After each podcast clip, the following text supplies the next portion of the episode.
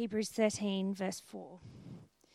Marriage should be honoured by all, and the marriage bed kept pure. For God will judge the adulterer and all the sexually, sexually immoral. Keep your lives free from the love of money, and be content with what you have, because God has said, Never will I leave you, never will I forsake you. So we say with confidence, The Lord is my helper. I will not be afraid. What can mere mortals do to me?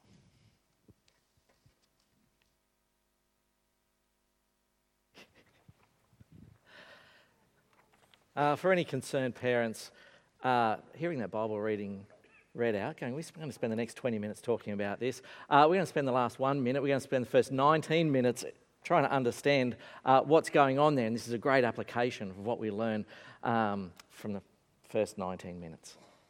It all makes sense in just a moment. Let me pray, and then we'll dig deeper into God's word. Dear Father, we do thank you that we can get here to think about a new year uh, with you in mind. Lord, help us to look to you as we think about New Year's resolutions, as we think about what the year might have ahead. And Lord, let us uh, look in dependence of you as our Lord and Saviour. We pray in Jesus' name. Amen.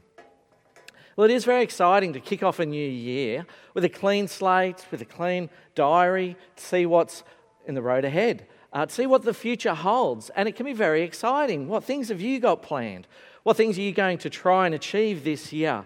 Some things, have, some of us have uh, big goals, some of us have little goals. Sometimes we're just happy for the little things in life, whether you're excited about new TV shows coming up, whether you're I'm a celebrity, get me out of here fan, new series about to start soon, or Married at First Sight. Um, if you don't see it all during the ads, you'll soon get the idea of what that's all about. Or whether you just want reality TV to reflect reality, that could be another dream of ours. It could be your goal this year to find a new uh, phone, a phone without battery problems. Or maybe even find a new phone provider that is just as reliable too, that lives up to their promises. I have a new New Year's resolution, something I'm not sure whether you've tried, um, but I'm sure I've never tried this, and that is to get fit and healthy and to lose weight. That, that'll be me this time next year, standing up the front. Uh, can't wait to see how that one's going to turn out how it's going to turn out. Uh, but others of us here have got big plans, serious plans, plans that are probably more achievable than that last one. Some of us are starting off new jobs this year or going for new jobs this year. Some of us are getting married this year, and that's another big change. Others are having babies this coming year, another thing that's exciting, things to be planned for. But whether you're having any of those big things or having small things, what New Year's resolutions or what things are you hoping for this next year? What are you dreaming about? What, what's something you're going to do differently in the next year? And just to see how that's going to unfold. Because for many of us, it is a bit like this looking out into the, the future, looking over the horizon, seeing is it this winding road of ups and downs, twists and turns. Now, some people just call it fate with whatever happens to you in your life. That's just the way the world works. Other people say it's good and bad luck. And what happens? You see, it's such a run of bad luck, you know, your luck's got to turn somewhere. But what, is, what does it mean if you're a Christian? What if you put your trust in Jesus? That we have do, do believe in a God, it's the God of the Bible, and we know him through Jesus, the one who walked this earth, the one who died on the cross and rose again. What if you're a Christian? How do you view the future? What certainty does it give you? Because it's meant to give us some assurance, it's meant to give us confidence. But how? How do you have confidence in the future? Or why do you have confidence in the future? Just because you might call yourself a Christian, what difference does that really make? So, we're going, over the next few weeks, we're going to look at a few of God's promises to people. Because in all the twists and turns of life and all the ups and downs, all the change, because one thing is guaranteed to happen next year is some sort of change in your life. With all that change, one thing that doesn't change is God's promises. It's God Himself and what He speaks to us, what He says to us, what He promises to us. Like the promise that we're looking at this morning I will never leave you or forsake you. I mean, what difference does that make? He says it. But how can we go next year in confidence because we know God's promises? How can we uh, know that everything's going to be okay and have that assurance knowing that God said, I will never leave you or forsake you. I want to show you this morning how this works in real life, in a real man's life called Joshua, and then what it works out for us, how that changes us and what we put our hope in. Joshua is a character in the Old Testament, a real, real man, and he was at a real turning point in time. See, he was a part of Israel's life when they were about to enter the promised land. So you can imagine him uh, on one side of the river, on the desert side of the river, the Jordan River's there, and the promised land's on the other side. But there's a problem with leading God's people into the promised land. See, their leader, Moses, has just died. That's sort of where we pick up the story. And what's God going to do? How's He going to fulfill His promises? How's He going to take them into the promised land, into the future? We pick it up in Joshua chapter 1. Chapter 1, verse 1 uh, where we're told, after the death of Moses, the servant of the Lord, the Lord said to Joshua, son of Nun, Moses' Moses' aide, Moses, my servant, is dead. Now then, you and all the people get ready to cross the Jordan River into the land I am about to give them, to the Israelites. I will give you every place where you set your foot, as I promised Moses. In, in, your territory will extend from the desert of the desert to Lebanon, and from the great river, the Euphrates, all the Hittite country, to the great sea on the west. No one will be able to stand against you all the days of your life. As I was with Moses, so I will be with you. I will never leave you or forsake you. Now, you'd think for someone like Joshua, an aspiring leader, he was one of the leaders of the community, this would be an exciting time. I am going to be the one that leads God's people into the promised land. I'm going to be the one known as the leader that conquers all the other nations. I'm going to be the one that steps up and people will follow. It would be an exciting time with an exciting future. But in fact, for Joshua, there's lots of things that worry him. One, we're told in that first bit Moses, their great leader, is dead. He was God's great leader. He's the one that's already taken them out of slavery in Egypt. That's where they were a generation ago. Slavery in Egypt. Told Pharaoh, you know, God is the real God and showed him with all the, the plagues and all, all the signs of God that God told him to do. Moses was the one that led them out into the desert uh, towards the promised land. Moses was the one that sustained them. He was the one that talked to God. God, we're hungry. And God supplied them food and bread and manna. God, uh, Moses was the one who struck the rock and water come out so they'd have water wherever they went. Moses was their leader, their spiritual leader, but also their leader that was taking them somewhere and had great success. And now he's got to the edge of the promised land. But now Moses is dead. Joshua's got big shoes to fill. Is he going to be like Moses? Is he going to be successful as Moses? Moses has done great things. Now, Joshua's called to stand up. And now he's looking across the river into the promised land, across the Jordan, into the promised land. Now, this is not just a geographical shift. We're going to move from the desert into good, fertile land. This is a good thing to do. But it's also a spiritual shift and a real life changing shift because now they were just a group of nomads who are going from one place to another. Now they're going to uh, the promised land, which means a future, they're looking at raising their families in the promised land, the land of milk and honey, the land of blessings. They're going to have jobs, they're going to have plenty of abundance. Life's going to be good in the promised land for future generations. You're going to set up your whole family tree in the promised land. There's a lot to be excited about there. A lot of change is going to happen, and a lot of things to get excited about for the future. But even for Joshua, he needs reassuring.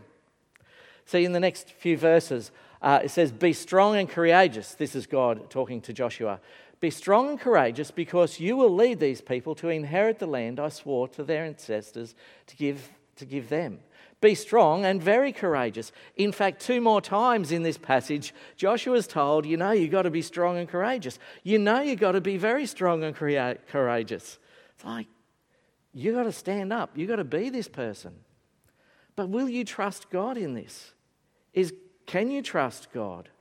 See, is God the sort of God that's going to let you down, or is He going to fulfill His promises? Can you trust Him? Is going on. But there's a few things going on in this whole line of thought, and that is that all this is nothing. This whole be strong courageous talk is nothing without the promise God is always with me, God will never forsake me. I mean, we can all pat ourselves on the back and talk ourselves up. You be strong and courageous this year. Everybody say, be strong and courageous. We could all do that, but it means nothing if God's not saying, don't worry, I will never leave you, I will never forsake you, I'm on your side. We're, we're doing this together. It's the promise that, that holds it together. Now, we can all make promises to each other, and we might have good intentions with those promises. Even this sort of promise, uh, I will never leave you or forsake you, is something uh, we do in our wedding vows that we promise to each other. But even then, it's my best intention is to not leave or forsake you. But the reality is, our promises, you know, we try our hardest, but we're sinful people. Sometimes those promises don't work, and we have to acknowledge that through divorce. Or sometimes uh, it's going to happen where one of you will pass away at some time or another, but they've left me. We're not here forever, for all times. See, it's just our humanity. We can't say this sort of thing with, with a rock solid guarantee. But when God says it, God's the king of the universe, the creator of the universe, with all power, with all authority. When he says it, and he's got a track record, he says, even to Joshua, remember what I did with Moses? We took him, I took you people out of slavery under Pharaoh. You are oppressed people, you are nothing people. And I made you into somebody. I took you through the desert. Now I'm leading you here to make you some. I've done these things. You can trust me. I'm the God of the universe and I don't change. And I'm making a promise to you I will never leave you or forsake you. And that's a promise we can trust. But what does that trust look like now for Joshua? If he's going to trust in God, is he pumped up? I'm going to be strong and courageous. Or what is this trust meant to be? What does it look like? Does God take him on some sort of military training to how to be a good leader, to lead these people? Does God talk him up? This is how to be a good spiritual leader? Well, he kind of does that. So he goes on uh, in verse 7. He says, Be careful to obey the law my servant Moses gave you. This is what trust looks like. Do not turn from it to the right or to the left, that you may be successful wherever you go. Do not let this book of the law depart from your mouth. Meditate on it day and night, so that you may be, care- may be careful to do everything written in it. Then you'll be pro- prosperous and successful. He says, always look to me. Always look to the book that's written about me. Always stay focused on me. Don't go to the left. Don't go to the right. Just don't get distracted. Now, there was a time in my life where I was a bit fitter than what I am now, uh, and I took up mountain bike riding, and I really enjoyed my mountain bike riding. And there was one lesson I learned very quickly. In fact, I think I got a photo of me mountain bike riding. Uh, that's not actually me, except that was me, it'd have more blood over what I was doing. But there's a typical example of me with my mountain bike riding. And I quickly learnt, riding through the bush, that, you know, it's good fun to go fast, not just to know the tracks, but to get some adrenaline pumping, you want to go a bit faster on these tracks. But I soon worked out, like every time I'd come home, Kim can testify this, I'd have blood dripping off me somewhere, because I'd always have a stack. And I go, why am I having these crashes? There was one time where I was riding down this path. There's this straight bit of path down a hill. You get a fair bit of speed. And right at the end of this path was a 90 degree bend to the left, down another hill. Looked really fast, really cool, good fun. But at the end of the straight, if you didn't turn left, there was a tree. It wasn't a big tree. It was you know, so round, just one tree right at the end. So I'm going down this track, going, how fast can I go? But I know I need to brake at the end because there's a tree. It's not a big tree, but it's a tree big enough to hurt me. So as I go down, am I time to brake? Because I don't want to hit the tree. Am I getting close enough? Because I don't want to hit the tree. And you know what happened? I didn't take the bend. I went straight ahead. In fact, I didn't just sideswipe the tree. I slowed down enough to hit the tree, not on purpose, mind you, square on, that my bike tipped up, head butted the tree, I had a helmet on, and landed back on my, on my wheels, square on the tree. I'm going, how did that happen? I know the track goes that way, but how does this happen? And I realised, talking to some other guys, they said, don't look at the danger, look where you want to go. So if there's a rock on the track, don't look at the rock because you'll hit the rock or the root or the stump. You look where you want to go. Look at the track. Don't look at those things. This is what God is saying. He says, Look to me, focus on me. If you look to the left, look to the right, if you look at the dangers or distractions or the other good things, that's where you're going to go. You're going to head off the track. This is in what he's saying in the book of, uh, book of the law, he's talking about at that time what we would call Genesis to Deuteronomy. That first five books of the Bible is what they had. Moses had written that. And he's saying, going back to the book of the law. Not that it's law, this is all the rules, and there's the Ten Commandments and things like that in it. But it's not all about rules, it's about how you know me. This is all about God's character, what He's done. What's God's priorities? What does God hold important? What does God do in particular situations? How is God merciful? How is He forgiving? Look at the book, see what God does. And that way you know what God is like, so you can live like Him too. Don't stray to the left or right, but know God, draw near to God. Get back to the book, read it day and night, meditate on it. And there's things that will distract you. The things that will go, actually, I don't need to trust God, I can trust in other things. When uh, Joshua leads the people into the promised land, uh, they come across amazing temptations because God just opens up these cities for them. They come in, they just take whatever they want because God's given it to them. Uh, but they had this thing where all the gold and silver, everything precious, would come together in one uh, pool, in a sense, because we're all working together as a team, right? But there's this man, Achan, that was sent in to pick up all the gold and all the treasure. Uh, and he went in, he goes, You know, there's so much gold here, they won't mind if they miss something. You know, they've got a, Israel, I've got a big pile of gold now. But I'm going to take this wedge of gold, and that's going to make a huge difference to my life and my family's life. If I sneak this out, then you can imagine every time you've got a bill, do you work harder? Do you do more overtime? I just scrape off a bit of gold. That's going to make my life easier. My inheritance to my kids. I got gold to set up my kids. Gold is going to be the answer. So he smuggled it out and no one knew. He got away with it, except for God knew. And God called him out on it. He says, Look, some of you guys aren't being honest. But, but what he was calling Achan out on wasn't things like, you're greedy and you're not to be greedy. You've stolen and you shouldn't steal. Or you've lied and you shouldn't lie. All those things are wrong. But he called him out because you're not trusting me. You're trusting your gold. You're trusting your wealth. But I've led you into this country. I'm giving you everything. I'm not going to leave you or forsake you. Trust in me alone. That's just an example of is he looking at God or is he looking at other things that's going to give him the happiness and the joy of life, the assurance, instead of God? And Achan paid the price for it. So there's lots going on here that can distract us. That's why God says, don't look to the left, don't look to the right, just stay focused on me. But this is a test then we know we can trust God. He's the God of the universe. God has done all these things. He's faithful to His word. Will I trust God? Will I trust God in this journey? Because what happens next is Joshua goes to his camp and he tells them the plan. Okay, in three days' time, pack, pack up your stuff now. In three days, we're going to cross the river. We're going to go into the promised land and do what God's called us to do. But a key strategic part of the plan don't go to the left, don't go to the right. We're going to look to God. Keep to the book of the law. We're going to draw near to God. We're going to live in total dependence on God in this. We're going to look to God. Stick to the plan. Now, there's a couple of things going on here. It sounds pretty, Joshua's just being doing what he was told to do. But there's a couple of big questions. Uh, we don't find out this information until chapter 3 of Joshua when they actually go to cross the river. But what chapter 3 tells us, it's harvest season, everything's been good and green because there's lots of rain, and the river's in flood. It's uncrossable. But it's all right, God's on their side. They can get across. So God commands his priests uh, to carry the Ark of the Covenant into the water, and as they carry it into the water, the river stops flowing. So the whole group of the people can cross the river into the promised land. God is faithful again. Again, He allows them to do the impossible, that He gets through on the other side. But there's a second question to this.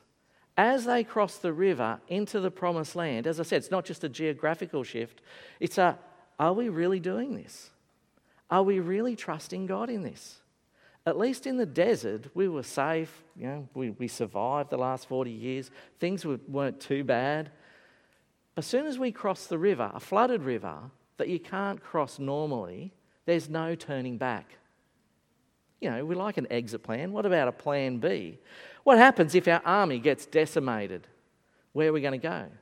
What happens if they're chasing us, our families, our wives, and our children? Where are we going to run to? We're going to be trapped. We're going to be cornered by, by the flooded river. We're not going to be able to return. This is a real step of faith. Can I trust God? And they're going, Yeah, actually, we will trust God. And they push forward under Joshua's leadership and God is faithful to his promises. He gives them all the land they walk. Uh, he blesses them with you know, wealth and prosperity and the land of milk and honey. And they do live a, a life. He's, God sets them up. All credit to God. There's little times where they're distracted, where then lose focus on God. But God is faithful to his promises again and again and again. You can read the whole book of Joshua and see that. but we can see that it's a real testimony to God in that time. That, that's like, you know, we're talking thousands of years ago now. What does that mean for me and my trust in God?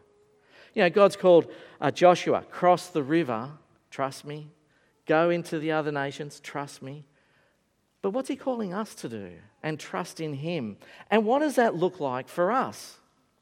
Because even as we're looking towards a new year, what rivers are we crossing, metaphorically? Uh, what what land are we going into that's going to create change, it's going to, to build our faith? And how do we stay focused on God? In fact, as hard as it sounded back then for them to cross a flooded river, to conquer armies and nations, God's set us up in a much better place. Because instead of just pointing us to the book, God's actually come down to us and reached out to us in Himself when Jesus came. Jesus is the same God that spoke to Joshua. Jesus, the Father, Son, the Spirit, is the same God that worked in Joshua's lives and the people's lives. But then Jesus comes down to earth and he spends his time on earth and he hangs out with uh, ordinary, everyday people, trying to show them uh, how to be a part of God's family. And then he sits down with his disciples after he'd been killed, after that many people rejected him. They killed him, but even because he's God, that's not going to hold him back. He's never going to leave or forsake us, right? So he rises back to life. That's not going to finish him off. Rises back to life, and he sits down with his disciples and he says to them something very profound. Uh, then Jesus came to them and said, All authority in heaven and on earth has been given to me. Therefore, go and make disciples of all nations, baptizing them in the name of the Father, the Son, and the Holy Spirit, and teach them to obey everything I've commanded you.